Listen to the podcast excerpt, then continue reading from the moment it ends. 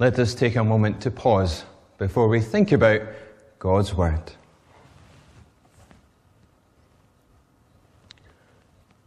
May the words of my mouth and the meditation of all our hearts be acceptable in your sight, O Lord, our strength and our Redeemer. Amen.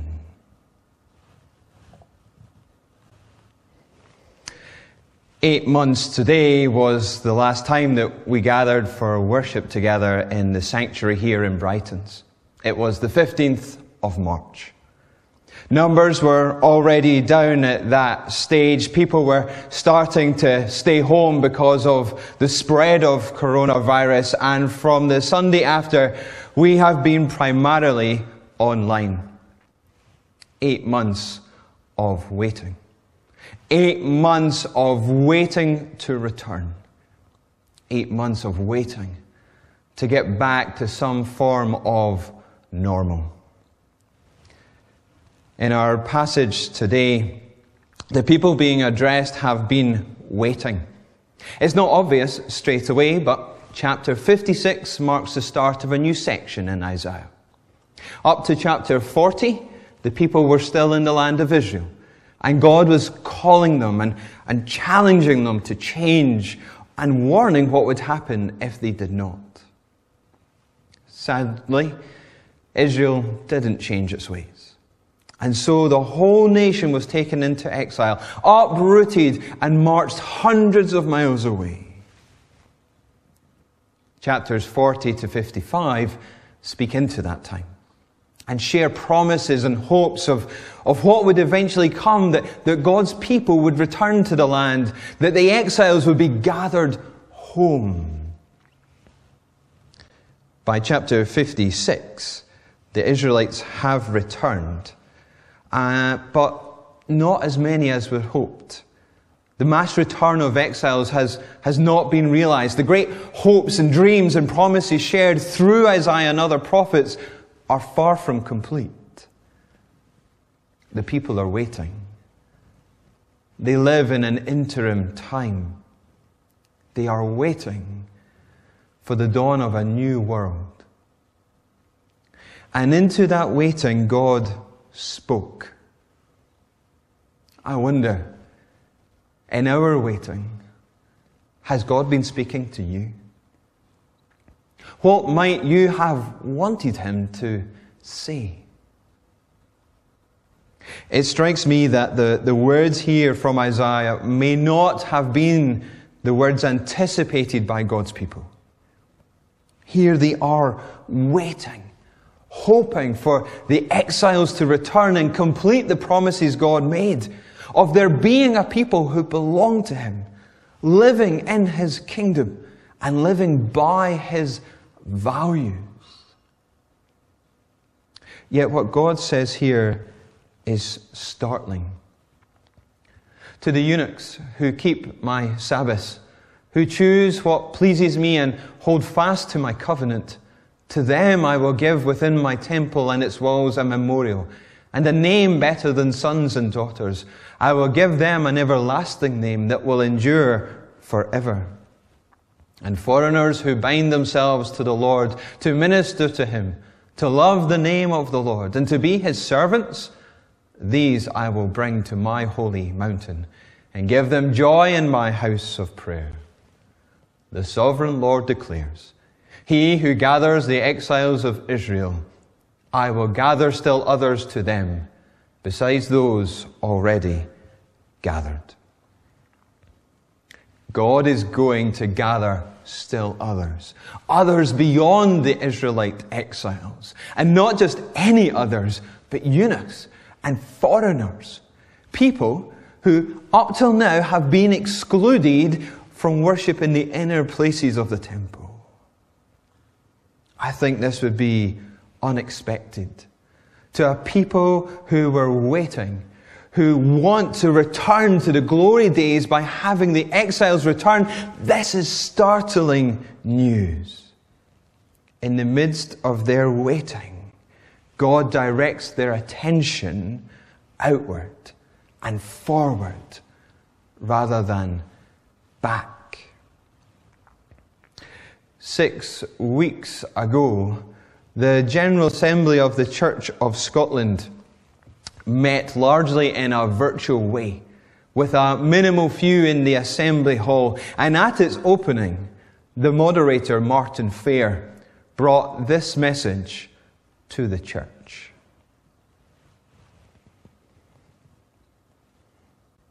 On Monday of this week, I read a blog post in which the writer identifies four attitudes common to those organisations which are not only thriving in the current crisis, but are prepared to thrive in it and beyond it. The first attitude is summed up thus: we are not waiting for things to return to normal. Well, I hope not, because it will be a long wait. And if we're honest, much of what was our normal hadn't been working anyway. You can't look at sixty years of decline and think, I can't wait to get back to that. You can't consider the catastrophic loss of children and young people from our congregations and say, we can't wait to get back to normal, the way it was before all of this. Wanting to go back to normal would be like emigrating, then returning to your hometown fifty years later and being surprised that it wasn't the same person running the corner shop.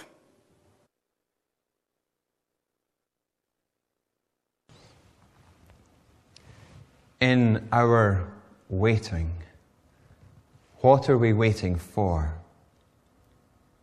A return to normal? A return to what we were doing? Life that was marked in many cases within the church by catastrophic decline. Could it be possible that in the midst of our waiting, God might come with a message that directs us to look forward and to look out? The Lord began this section with these words: my salvation is close at hand, and my righteousness will soon be revealed. His people were on the cusp of something new. They were on the cusp of God bringing about His righteous purposes such that the lives of others would be changed, transformed, delivered, saved. But to do that, there could be no returning to the old ways. And so the Lord directs His people to look forward and to look out. Friends, in our waiting, which direction are you focusing on? Is it back? Back to normal? I know it's not easy to look forward. And I know it's not easy to look out, especially when we feel vulnerable. But if our future is to be other than decline, then we can't just look back to what was normal. We need to look forward, and we need to look out. Into that waiting time, the Lord had another major point He wanted to raise with His people. Not only were they to look forward and to look out, they were also to evidence His kingdom through justice in the present time. He says to them, maintain justice and do what is right, for my salvation is close at hand, and my righteousness will be soon revealed. Blessed is the one who does this, the person who holds it fast, who keeps the Sabbath without desecrating it, and keeps their hands from doing any evil. We see again those words, mishpat and tzedekah, justice and doing what is right. It can seem confusing at first why God would string together justice, salvation, and Sabbath, but He has good reason. Yes, the Lord wants them to look forward and to look out, but He does not want them to neglect doing what is right in the present time either. And doing right involves seeking justice. Justice for all. Because Sabbath has to do with rest. Not just for masters and Israelites, but servants and foreigners as well. To keep the Sabbath meant, among other things, that you valued what God valued. That you cared for what He cared for. The Sabbath was a sign that you wanted your life to be lived in submission to God, such that you shared His values, including His passionate concern for justice. In their waiting, the Lord's people were to look forward and look out. But they were also to evidence the values of the Lord, particularly through justice. They were to be a visible sign that the kingdom of God was breaking into the world and being felt by others, not just for those on the inside or with status or the right credentials. There was to be justice for all. But so often Israel failed at that. I wonder, friends, would our local community out here see this in us?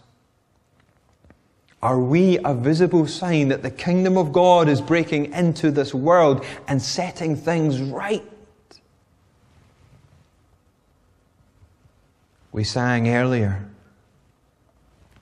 love so amazing, so divine, demands my soul, my life, my all.